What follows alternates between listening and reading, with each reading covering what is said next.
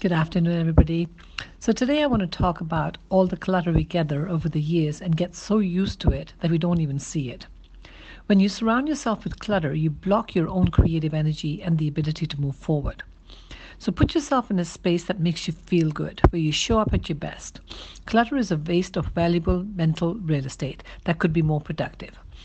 Clutter is the physical manifestation of chaos in your mind. So remove all the clutter.